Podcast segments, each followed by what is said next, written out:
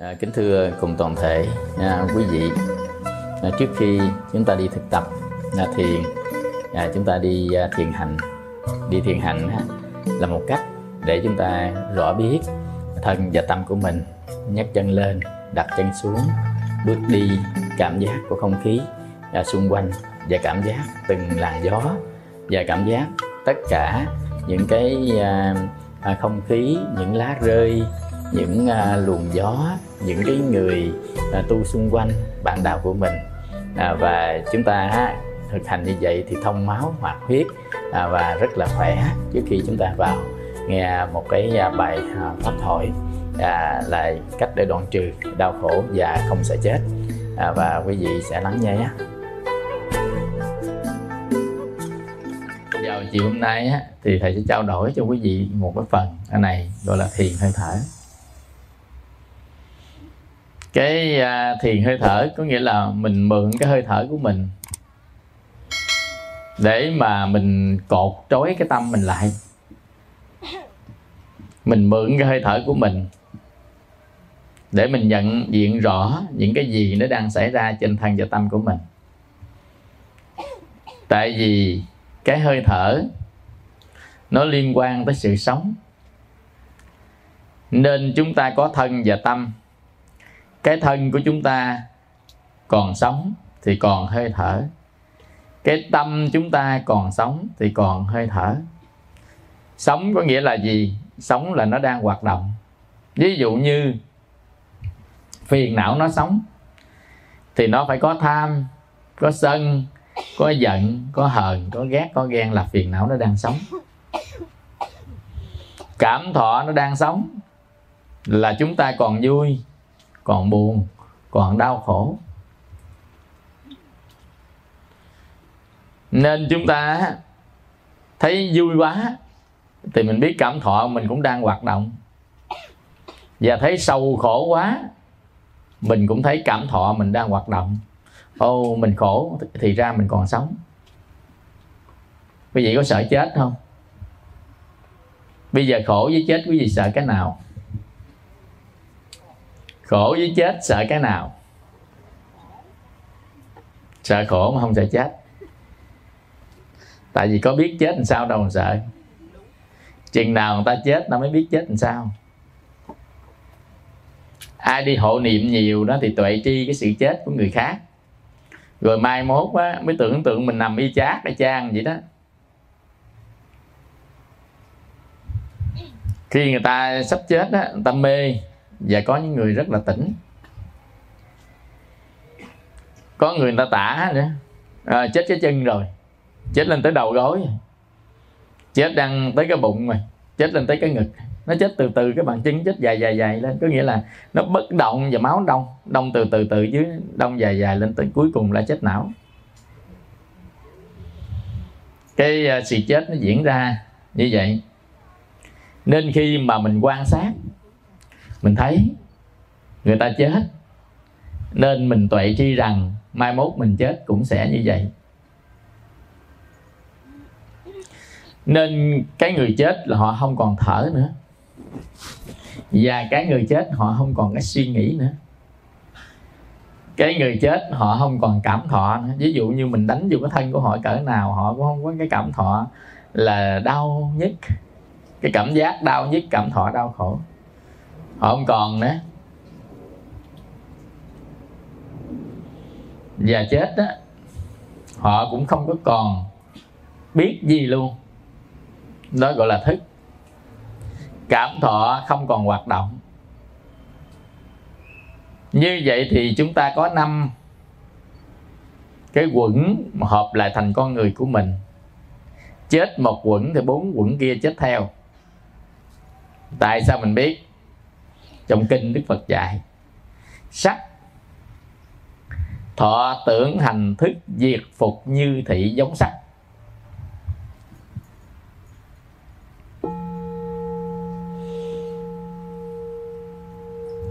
Ví dụ như Đức Phật dạy: không bất dị sắc, sắc, sắc bất dị không, không tức thị sắc, sắc tức thị không, thọ, tưởng, hành, thức, diệt, phục, như thị. cũng lại như vậy. Có nghĩa là thọ, tưởng, hành, thức cũng giống như sắc như vậy. Do đó mình biết rằng chết là sắc tan rã. Vậy thì khi sắc tan rã thì thọ, tưởng, hành, thức cũng tan rã.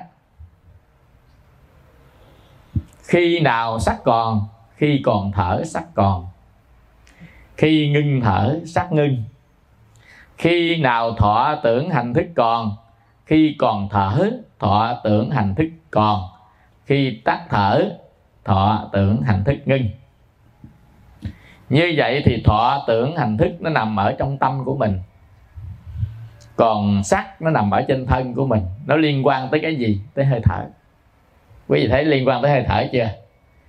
Như vậy thì hơi thở nó còn là còn sắc, còn thọ, còn tưởng, còn hành, còn thức. Vậy thì mỗi khi chúng ta còn suy nghĩ là biết mình còn sống á.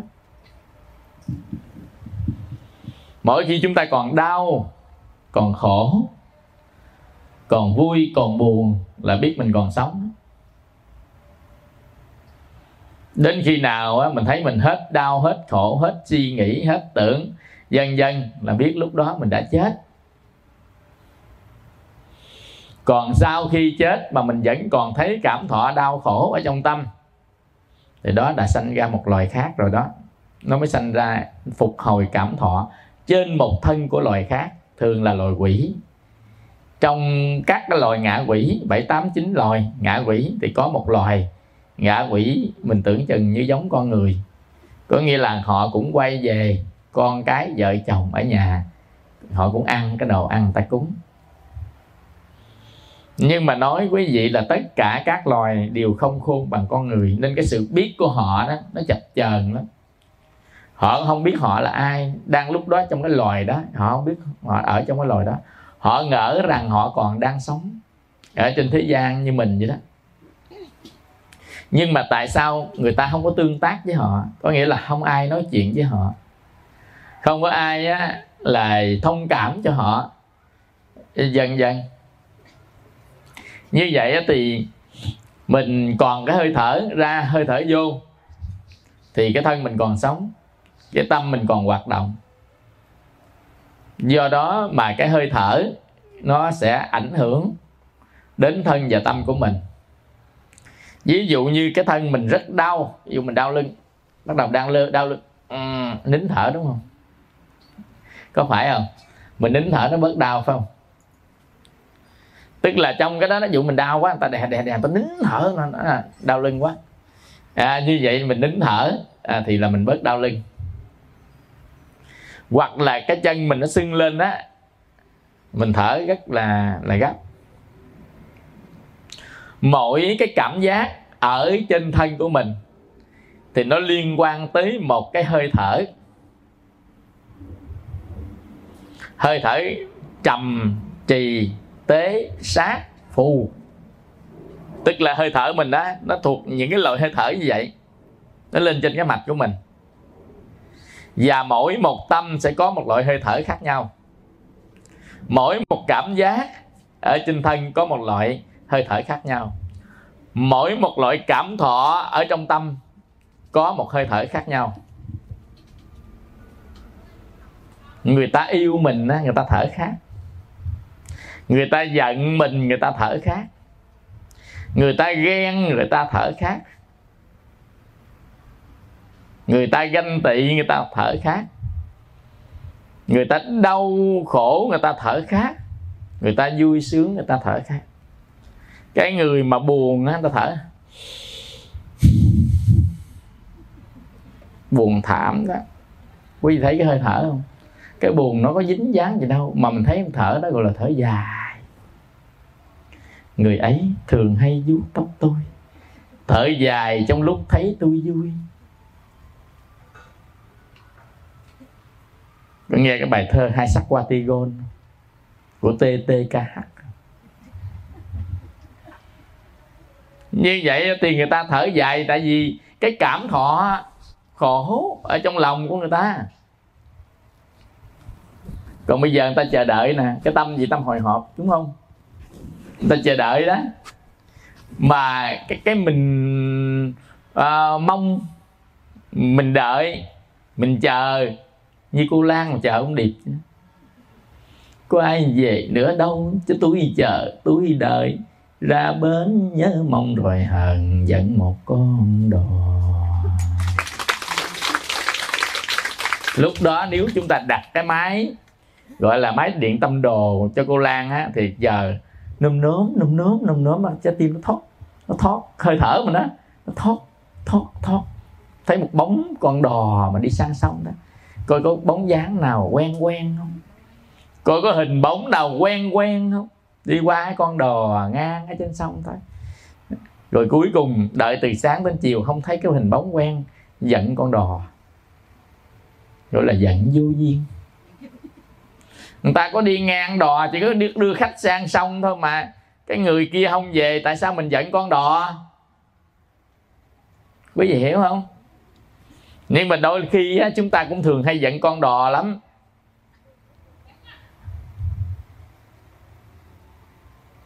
Nghĩ người này làm cho mình khổ, người kia làm cho mình khổ là giận con đò đó. Chứ cái thật sự cái người làm cho mình khổ là cái nhân mình gieo đó.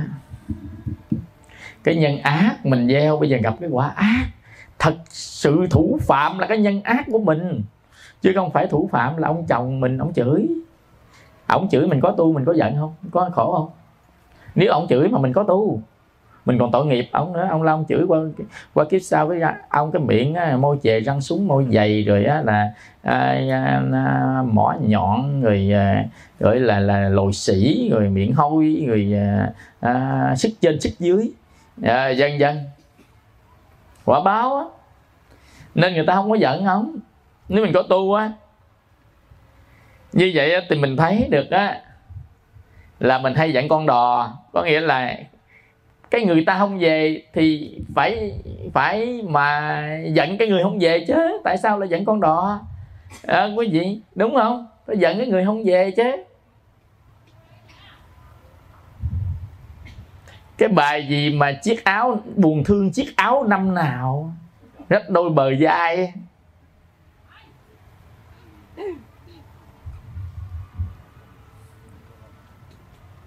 nên chúng ta mới thấy á được rằng cái thân của mình với cái tâm mình liên quan tới hơi thở. Nên cái người điêu luyện rồi đó quý vị, người ta nghe cái hơi thở người khác là biết tâm trạng của họ như thế nào. Còn chưa nói tới bắt mạch nha. Bắt mạch vô là cái hơi thở là nằm trên cái mạch của mình đó.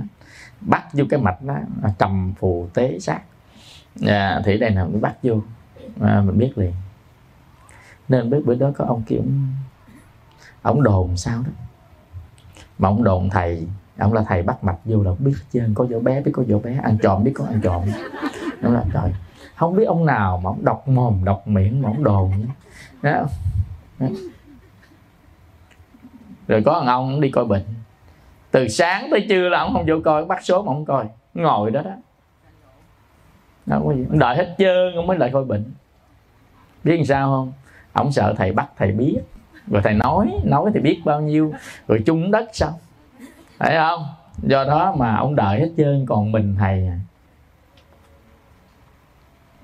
Thầy mới nói là anh an tâm đi, bà vợ của anh á, bà có một bà nói mười, còn quý thầy á biết mười chưa chắc nói một, có nghĩa là nói làm chi, hiểu chưa?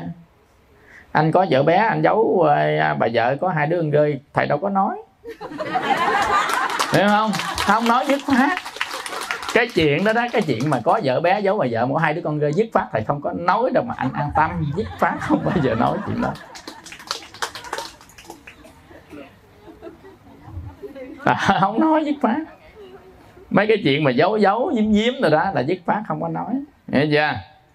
Nên người ta sợ.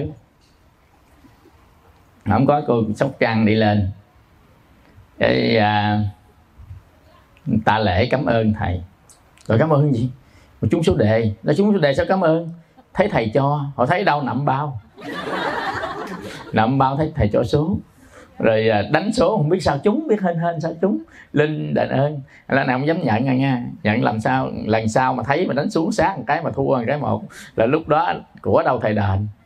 Nghe không? Thôi cái vụ nậm bao thôi đi. cái vụ này. Nhiều người tin tưởng niềm chiêm bao á, chỉ tin tưởng vào trực giác tâm linh. Thầy thấy hết trơn nữa. Có người tin tưởng vào trực giác tâm linh làm cái gì bắt đầu ngồi tăng cái không làm không làm làm cái này làm không không hay đâu. Hỏi sao vậy? Trực giác thấy nó không hay là không hay là xảy ra nha. Còn có nhiều người nằm chiêm bao á, mới hồi hôm qua thôi, sáng sớm nhắn tin tấp nập luôn, thấy tập nập dọc tin nhắn đây nè, coi thử cái tin một à, mà nhắn nhiều lần à, gọi là re-up á, tin nhiều lần nhiều lần. Thầy ơi, thầy tin con đi, thầy mua gạo rồi thầy thủ đi. Con thấy đánh nhau quá trời luôn mà người ta đối chứ lắm, nên con một trăm lần nằm trên bao đó, là con biết đủ một trăm. Con thí dụ một cái cho thầy biết không? Con nằm bao thấy chồng con bỏ, quả nhiên mấy tháng sau con bỏ con. Nên giờ con nằm bao con chắc lắm, con thấy là đánh nhau đâu y đùng mà đối với lắm, nên thầy mua gạo thầy thủ trong chùa đi. Rồi sáng nhắc tấp hết cả chục tin luôn à, thầy trả lời cảm ơn, khỏi mua gạo còn mười mấy bao kìa, nên mua chi nữa à, quý vị nằm bao. Nói thật quý vị, cuộc đời chúng ta đang sống đây cũng như giấc mơ nè, thấy vậy đó mà ngày mai nó hết, mình thấy vậy đó ngày mốt nó hết, mình thấy vậy đó khi tắt hơi nó hết à, quý vị, nó cũng là mơ thôi. Nên nhầm khi cái thiệt nó xảy ra với cái mơ nó xảy ra, mình đều nhớ khác nhau. Mai mốt mình nhớ lại không biết mình nhớ trong mơ hay nhớ trong thật của quá khứ. Quý vị có, có, có, có hiểu chỗ này không? Ví dụ như á, mình ăn chay mà nằm bao thấy ăn đùi gà. Với hồi nhỏ ăn đùi gà, rồi hai cái đùi gà đó mình cũng không nhớ đùi gà nào trong mơ với đùi gà ở ngoài. Quý vị hiểu này không? Đó, như vậy thì mơ với tỉnh, tỉnh với mơ, nhưng cuối cùng cũng chẳng qua là mộng, là mơ mà thôi. Nên chúng ta biết như vậy rồi đó quý vị, chúng ta quay về với hơi thở của mình. Chúng ta hít vào, thở ra là mình đối với cái gì? Đối với sự sống và cái chết của mình, là hơi thở. Nên đó là trăm năm trong cõi người ta, ai ai cũng phải thở ra hít vào. Trăm năm trong cõi Tây Tào, ai ai cũng phải hít vào thở ra. Đó gọi là thiền quán hơi thở. Thì tại sao gọi là thiền quán hơi thở? Chúng ta quán hơi thở là gọi là nhập tức, xuất tức. Quán là niệm. Đó là có cả cái bài kinh Đức Phật Thuyết, kinh Trung Bộ. Nhìn cái hơi thở ra vào, nhìn hơi thở ra vào cho nó thuần thục cái hơi thở. Nên mỗi khi mà mình hồi hộp sợ hãi thì cũng nhờ cái hơi thở để trấn an. Hồi hộp sợ hãi cái hơi thở đập nhanh, nên chúng ta hít cái hơi thở rất dài vào. Hít vào, giờ mình thở nào thật chậm.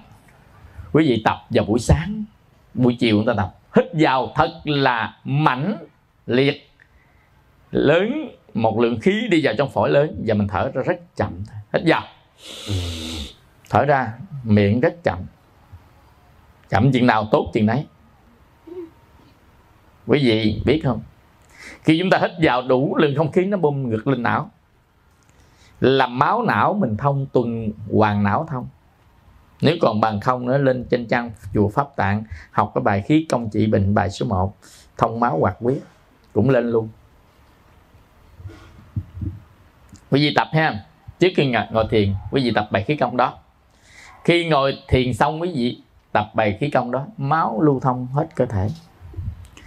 Cơ thể mình chỗ nào đau bệnh là chỗ đó không có máu chạy tới đó.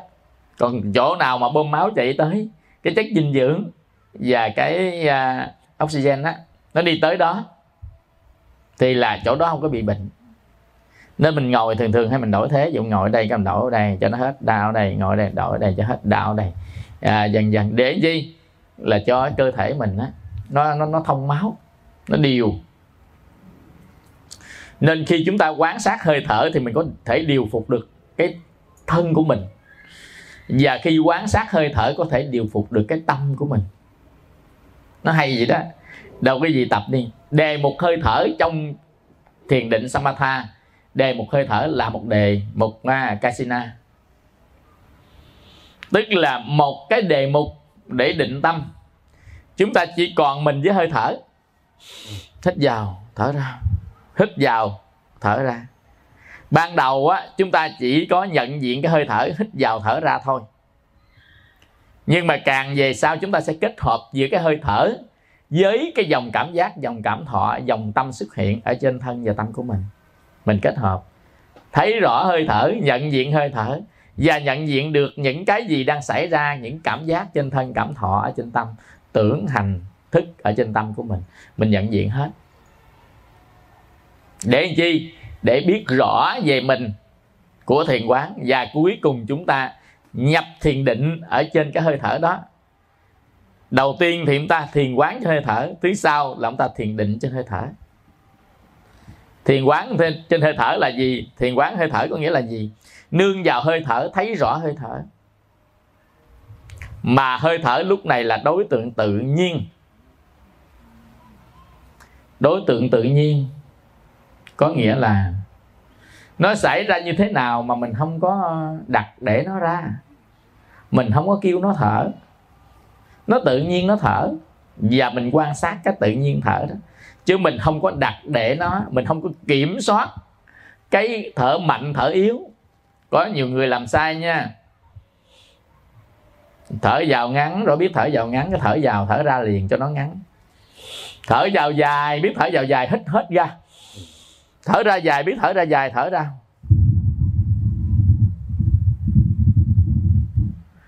Vừa thở xong té ngang luôn. Mệt quá, té ngang. Không có phải. Cái đó là không phải thiền quán nha. Thiền quán là những gì nó có sẵn mà chúng ta chưa biết. Bây giờ chúng ta về biết những cái chưa biết trên thân và tâm của mình là thiền quán. Biết những cái chưa biết trên thân và tâm của mình là thiền quán. Mà biết lúc nào? Biết quá khứ, biết hiện tại, biết vị lai. Biết cái đang xảy ra. Mình tạm gọi là hiện tại thôi, chứ là biết những cái đang xảy ra mới đúng. Chứ dùng chữ hiện tại cũng chưa đúng nữa, mà phải dùng chữ thực tại thì mới đúng. Còn cái hiện tại đó là người ta nghĩ, ví dụ như sáng tới chiều cũng là hiện tại, hoặc là năm năm, sáu năm trong kiếp sống này ở đây cũng là hiện tại, hoặc là khi chúng ta hiện diện cõi đời này cũng là hiện tại. Mình phải nói là thực tại mới đúng. Những cái gì mà nó xảy ra trên thực tại, trên thân và tâm của mình, mình chưa biết ở tại thời điểm thực tại. Thực tại có nghĩa là gì? Thực tại có nghĩa là thực tại. Bây giờ ví dụ một giây trước nó là thực tại, giây sau cũng là thực tại, giây sau cũng là thực tại. Thì mỗi giây nó xảy ra đúng cái chỗ đó. Mình quan sát những cái gì xảy ra trên thân và tâm của mình. Mà thân và tâm của mình á, thì cái giây này với giây kia nó xảy ra khác nhau chứ không giống nhau. Năm giây trước á, thì mình giận run người.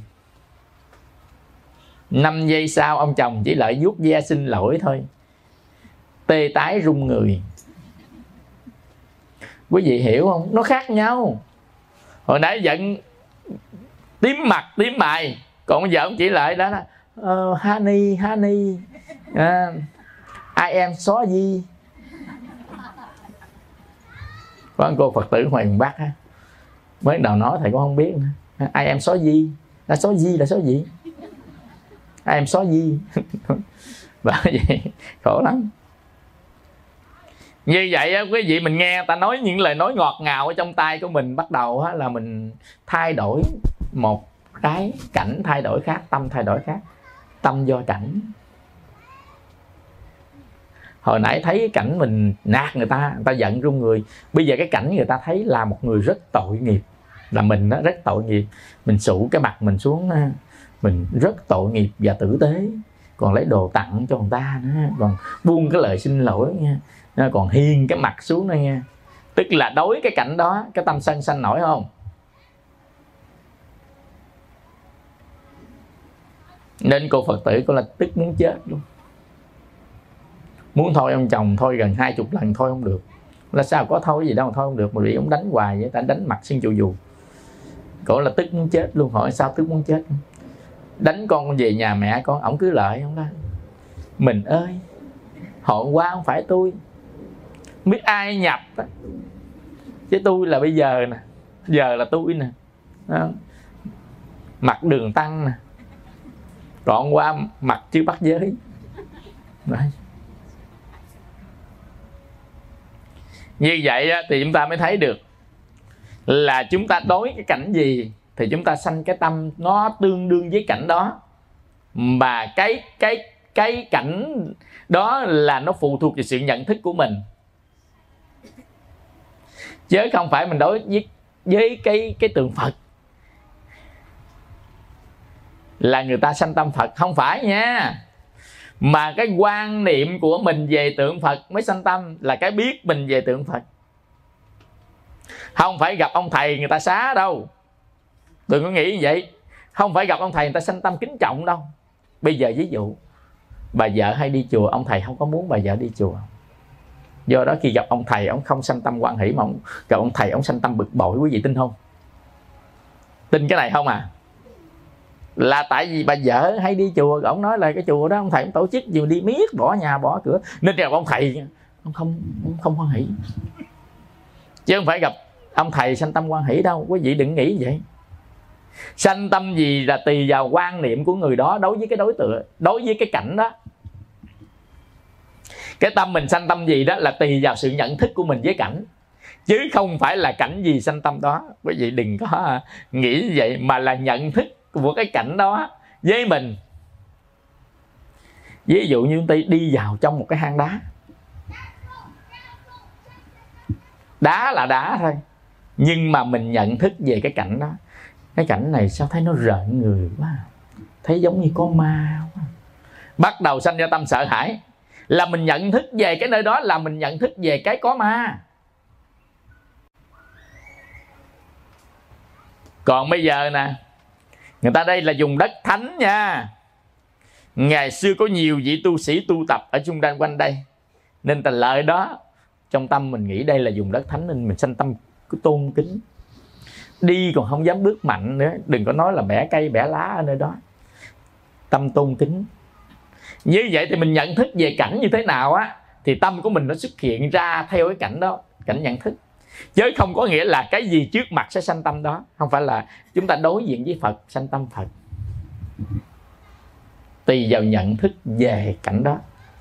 Nhận thức như thế nào, biết nó như thế nào, theo cái quan niệm riêng của mình gọi là kiến giải.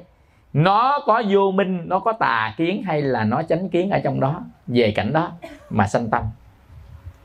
Nên ta nói đối cảnh sanh tâm, mà còn sanh tâm như thế nào là phụ thuộc vào sự nhận thức của mình với cảnh đó, trong sự chánh kiến, vô minh hay là tà kiến hay là tuệ ở trong cảnh đó. Mình hiểu này không? Như vậy thì đối với người con Phật, người con Phật nha, thì đối diện trước Phật chúng ta sanh tâm gì? Người con Phật đối diện trước Phật thì dĩ nhiên là chúng ta sanh tâm kính trọng. Rồi á, chúng ta sanh ra tác ý nhắc mình tu. Rồi đối diện trước Phật chúng ta sanh cái tâm Bồ Đề tu tập, là người con Phật.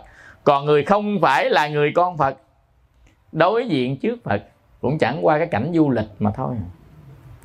Cảnh đi du lịch,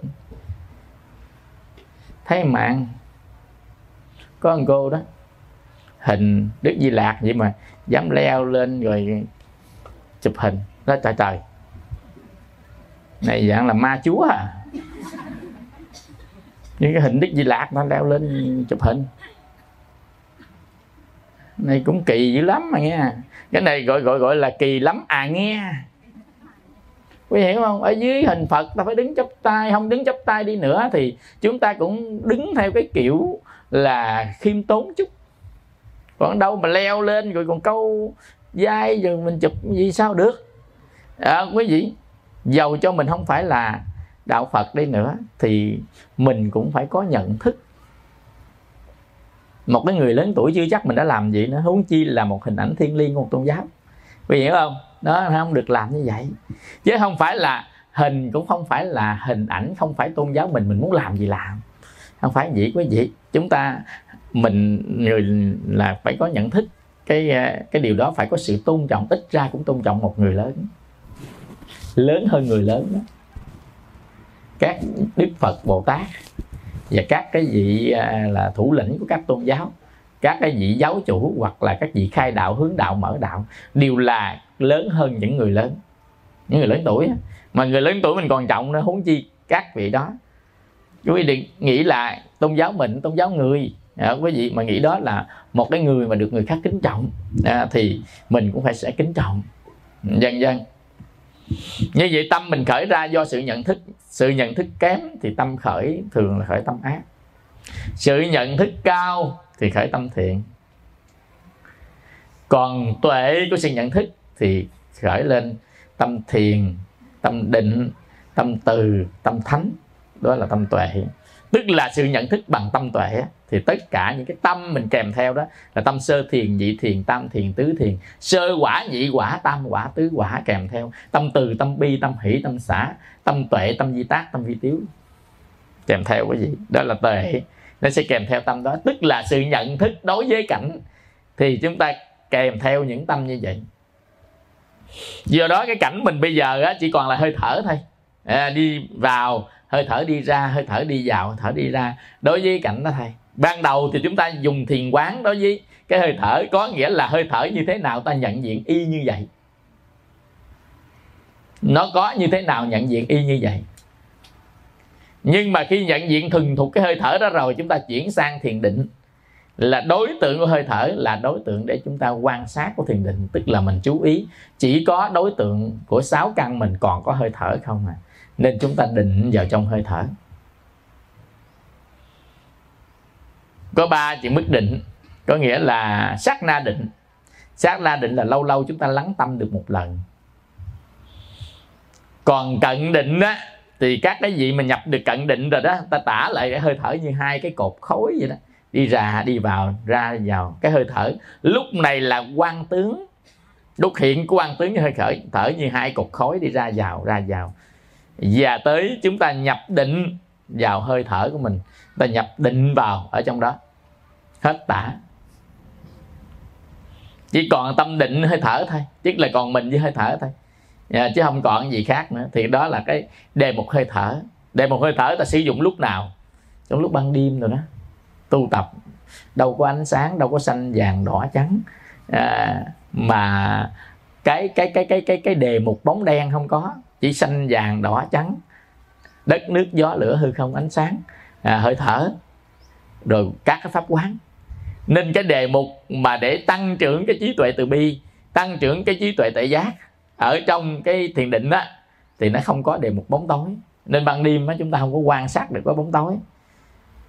Ai mà lấy cái bóng tối làm đề mục á, quan sát rồi chúng ta đi vào trong cái thiền định của bóng tối, chắc tâm tối đen luôn. Nên không có cái đề mục đó. Như vậy thì ban đêm chúng ta tu đề mục nào giờ? Chỉ còn hơi thở thôi, đúng không? Còn ban ngày nè, chúng ta có thể tu cái đề mục xanh, vàng, đỏ, trắng, đất, nước, gió, lửa. Nhưng mà người ta thường hay lựa một cái đề mục mà mình dễ dàng nhất người ta tu tập.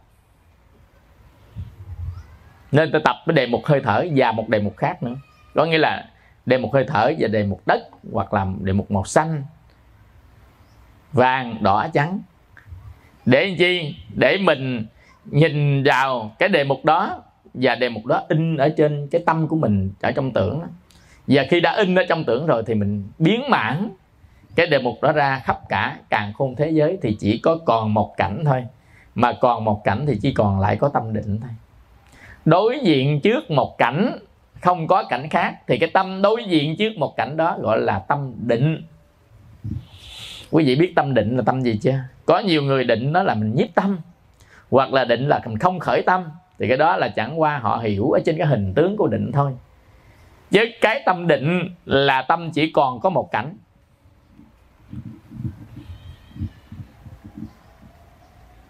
Tâm mình chỉ còn có một cảnh một đó, thì đó gọi là tâm định.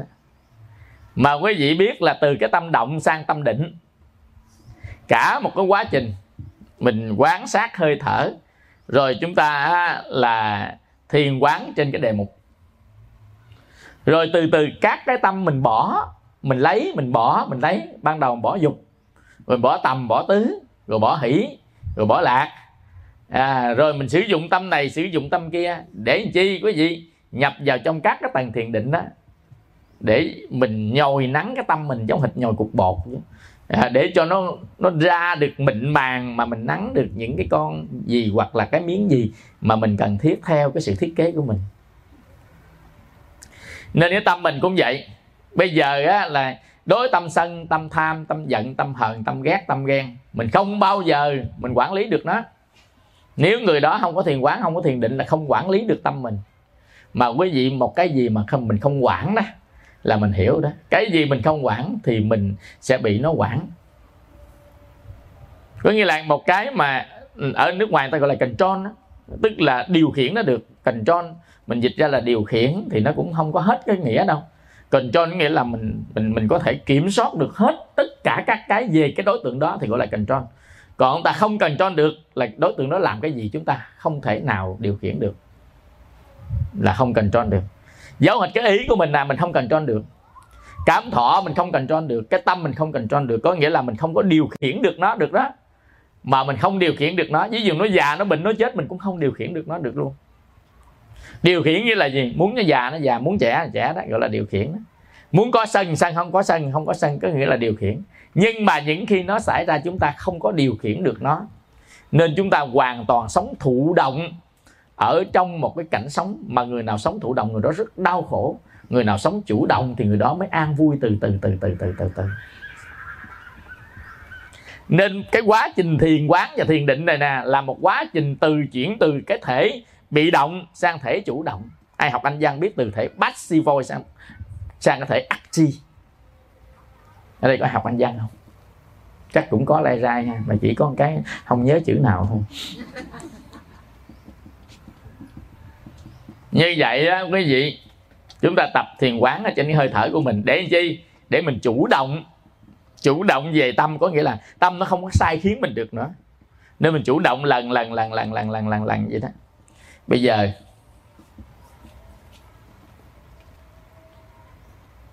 quý vị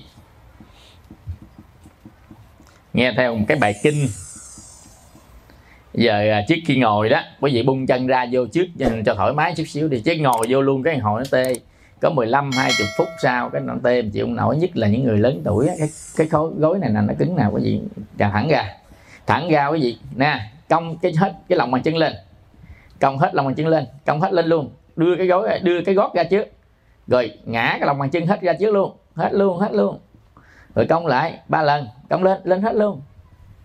Là khi chúng ta cong bằng chân lên này nè, là các cái mạch ở các cái khớp gối phía dưới nè là nó thông máu liền đâu quý vị. Ai mà đứng lên không nổi đó, quý vị cong một lần hai lần thôi đứng lên bình thường. À, quý vị cong thử đi, cong hết luôn hết luôn hết cỡ, rồi chúng ta ngay ra hết cỡ, ngay ra ngay ra, ngay ra. Nhưng mà cái chân phải thẳng, cái chân mình thẳng, giờ mình ngay ra hết cỡ, ừ, ngay ra hết cỡ luôn, hết cỡ luôn, rồi hai ba lần đó. Quý vị đâu khom lên đây có phải là nó thông hết không? Nó thông hết, mình kéo chân mình ngồi.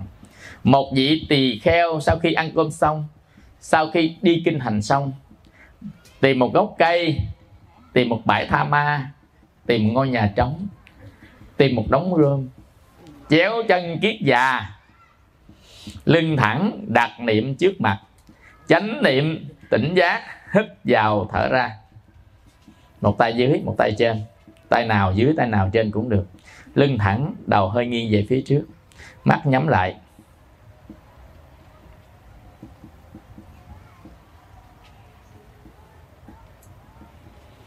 Lưng thẳng, đặt niệm trước mặt, chánh niệm tỉnh giác, hít vào thở ra. Và bắt đầu chúng ta quan sát hơi thở. Hít vào, hít mũi thở miệng lần thứ nhất.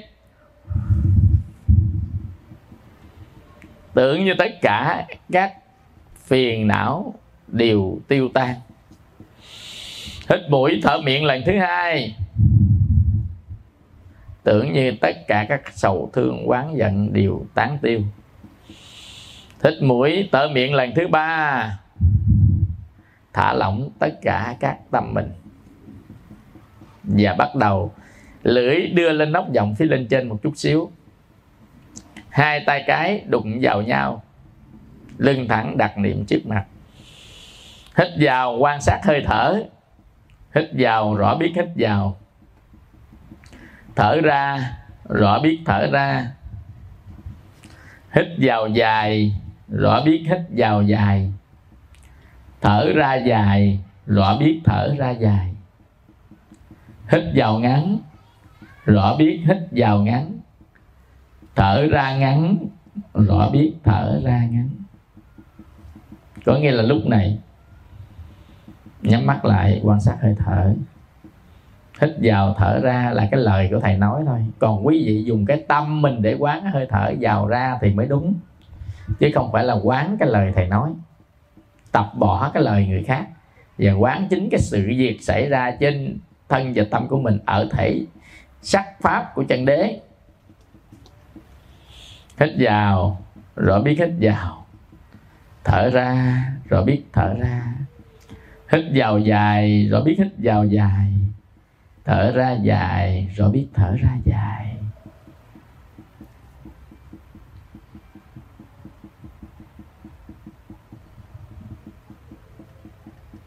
Hít vào ngắn rồi biết hít vào ngắn, thở ra ngắn rồi biết thở ra ngắn. Cảm giác toàn thân dễ hít vào,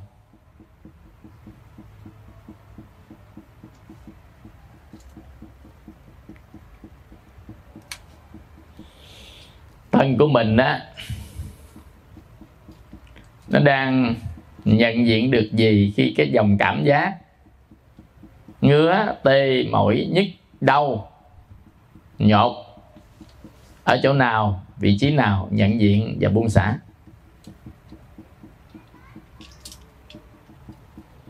Hít vào ngắn rồi biết hít vào ngắn, thở ra ngắn rồi biết thở ra ngắn. Hít vào dài rồi biết hít vào dài, thở ra dài rồi biết thở ra dài. Cảm giác toàn thân dễ hít vào, cảm giác toàn thân dễ ấy thở ra. Cảm giác về tâm dễ hít vào, cảm giác về tâm.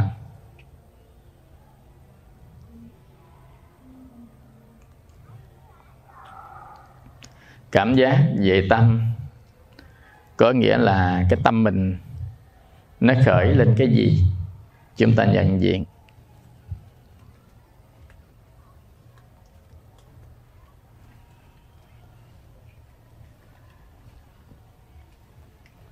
Cảm giác về tâm, vì ấy hít vào, cảm giác về tâm, vì ấy thở ra.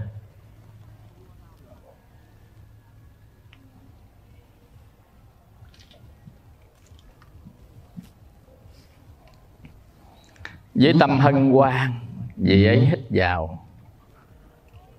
Cái tâm mình á, hân hoan có nghĩa là à, tâm mình nó vui, nó chờ đón cái sự bình an. Với tâm hân hoan, vì ấy hít vào. Với tâm hân hoan, vì ấy thở ra. Với tâm định tĩnh, tức là tâm thiền định đó, vì ấy hít vào. Với tâm định tĩnh, vì ấy thở ra.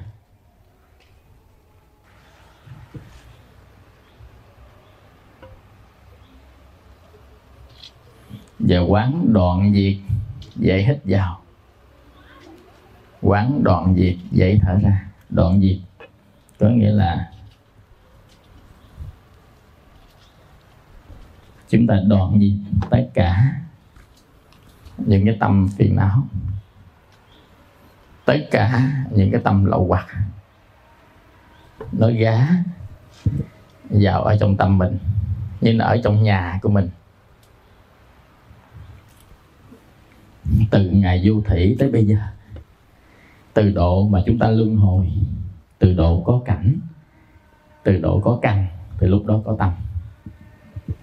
Và tâm đó nó sanh ra rồi nó diệt đi liên tục, chứ nó không phải là một cái bản ngã nó nhập vào và xuất ra, mà nó sanh ra diệt đi với cái cơ chế căn đó, trần đó. Thì tâm đó qua sự nhận thức của mình đối với trần cảnh bên ngoài thì nó sanh ra một loại tâm như vậy. Và tâm đó hiện diện ở trong người mình giống như bàn ghế ở trong nhà. Bây giờ chúng ta quay vào trong nhà, nhìn xem thử coi bàn ghế nó đặt như thế nào. Và bàn ghế trong nhà dĩ nhiên không phải cái nhà. Do đó để cho nhà được trống, thông thoáng, chúng ta sanh tâm diễn ly, đoạn diệt, từ bỏ, đem bàn ghế đó ra ngoài. Có nghĩa là đem tất cả các cái tâm phiền não đó đi ra ngoài. Và mình quay về hơi thở. Hít vào rồi biết hít vào, thở ra rồi biết thở ra. Hít vào, thở ra, điểm một. Hít vào, thở ra, điểm hai, thả lỏng. Hít vào, thở ra, điểm ba, thả lỏng. Hít vào, thở ra, điểm bốn, thả lỏng. Hít vào, thở ra, điểm năm, thả lỏng. Hít vào, thở ra, điểm sáu, thả lỏng. Hít vào, thở ra, điểm bảy, thả lỏng. Buông lỏng, nhìn kỹ hơi thở ra vào. Thì người ta nhìn cái hơi thở đó sâu lần, sâu dần, sâu dần, sâu dần, đến lúc người ta không còn đếm nữa, chỉ nhìn vào ra, phình lên, xẹp xuống, phình lên, xẹp xuống cái bụng, phình lên, xẹp xuống, phình lên, xẹp xuống.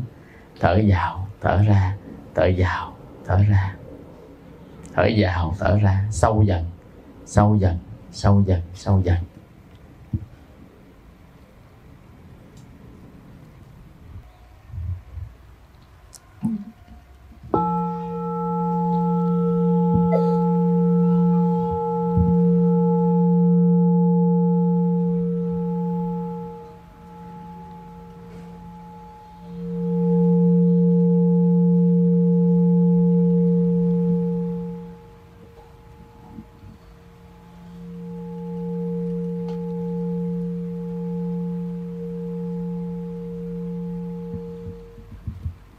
Rồi chúng ta sẽ thiền. Buông một chân ra trước, buông một chân ra trước. Rồi nghiêng bên đây tay ba lần, nhớ không? Rồi nghiêng bên kia cho tay ba lần tiếp.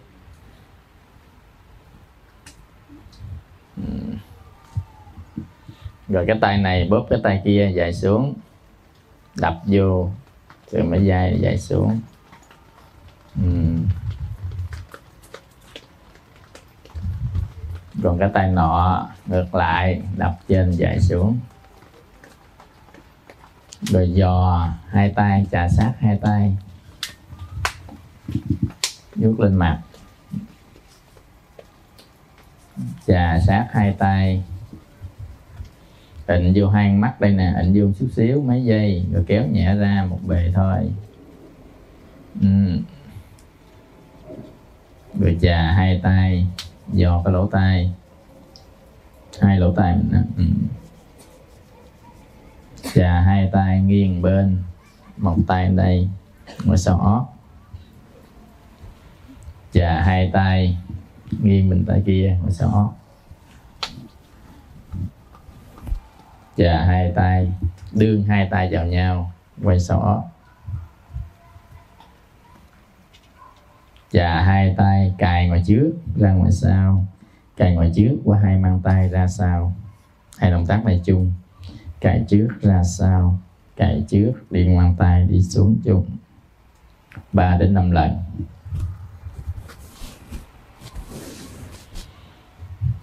Rồi dò hai tay, một tay ngực trên, tay bụng dưới, và phía bên kia. Một tay ngực trên, tay bụng dưới, và phía bên đây. Rồi dò hai cái tay. Ngoài sau hai cái thận mình là vuốt xuống, vuốt lên, hai thận xuống. Vuốt sau lưng á, dạ, vuốt xuống, vuốt lên, sau lưng xuống. Ừ.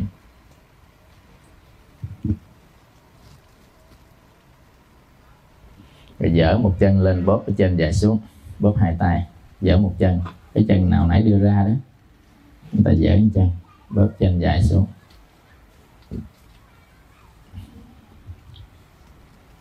Dở chân, bóp chân dài xuống. Còn co chân này dở lại, bóp chân dài xuống. Hai tay. Đây kia mình xả thiền. Có cái gì nào mới học đó, ta sẽ coi cái bài bước đầu tọa thiền hoặc là à, phương pháp tọa thiền á. Rồi chúng ta lật cái chân lên, bấm vào huyệt dũng tiền, chân giữa này, bấm vào, mạnh vào, vây nguyệt, chút gì đó giữ luôn. Rồi bấm mười năm đầu móng chân, à, nắm đầu móng đầu móng chân, bấm vào, ừ. năm đầu móng chân. Bấm hết lòng bàn chân. Qua bên kia cũng vậy. Nắm năm đầu ngón chân. Và nắm hết đầu bàn chân. Người chống tiền bấm trước nha. Rồi giơ chân ra, rút chân vào. Còn đối với người mà đau tay, tê tay, hoặc là tim mình nó bơm máu không đều quá, thì chúng ta tập tiếp một cái động tác tay, là chúng ta thảy cái tay ra, thảy ra luôn hết à, thảy hết đó, thầy chỉ cho thảy hết là ba lần, thảy vô nắm lại, thảy vô nắm lại ba lần. Rồi bây giờ nắm tay nè, thầy chỉ nắm tay nè ha, tại đây nắm từ ngón út nắm vô, ngón út, ngón kế, ngón kế, ngón kế, ngón kế là một, hai, ba. Đây nè, nắm cả hai tay, thầy cầm miếng tay, nắm hai tay, giữ vậy luôn, giữ ngang, giữ ngang đây nè, gọi là giữ ngang mười giây, giữ ngang vậy là mười giây, rồi mới xả ra, xả từ ngón cái ra, nãy nắm từ ngón út, giờ xả từ ngón cái, một, hai, ba, bốn, năm, rồi nắm lại, một, hai, ba, bốn, mười giây, rồi xả ra, hết. Ba lần lại nè, cong hết tay luôn nè, cái nó, nó, nó, cái tay mình cong ngược lên đây nè, nó bẻ lên đây nè, bẻ đây nè, thấy không, bẻ nè, cong là hết nè, thì nó mới bơm máu được lên tim, mà bị tim mạch nó hở van tim ha, tim thòng tới rúng rồi ghen rồi đó. Thấy chưa? Rồi nắm vô, nắm vô, nắm vô, nắm vô, thở yếu rồi đó, vô, rồi thẳng luôn, giữ luôn mười giây, rồi bắt đầu xả ra. Hết luôn. Rồi nắm vô thải ra ba lần là hết. Một, hai, ba. Rồi trái tim thấy ngon chưa? Hết mệt liền, không thật á. Đây là một cái phương pháp mà chúng ta tập cái trái tim của mình nó bơm máu cho đều á, à, bơm ra vô luôn á, thấy không? Người nào mà yếu tim rồi, rồi hồi nhỏ yêu quá rung tim nhiều rồi ha, rồi thông liên thất, rồi thông liên nhĩ. Yeah, không phải hồi nhỏ yêu không, mà già cũng còn yêu, còn độc nữa, tim nó còn thòng độc nữa. Do đó cũng ráng tập nha, tập ngày hai ba lần vậy đó à, tập nắm vô già đó, nhớ là thâu vô nè à, mà cái này là tập luôn cái cổ tay nha. Nếu ai bị cổ tay á thì sau khi bấm vô xong, chúng ta đưa ra trước đây nè, vuông góc đây nè, mà thẳng đây nè à, mười giây, đưa lên mười giây nữa à, vậy là ba lần xuống. Vậy là cái ống cổ tay, hẹp ống cổ tay nó sẽ hết từ từ, hẹp ống cổ tay. Cái này là thầy có tập ở trong cái môn mà khí công trị bệnh á, thầy chưa lên á, để từng từng thế. Mà cái này mình ngồi tập thôi, chứ còn trong khí công trị bệnh nó còn đứng tấn nữa, đứng tấn để nó thông máu từ cái bàn chân, từ cái chân lên luôn.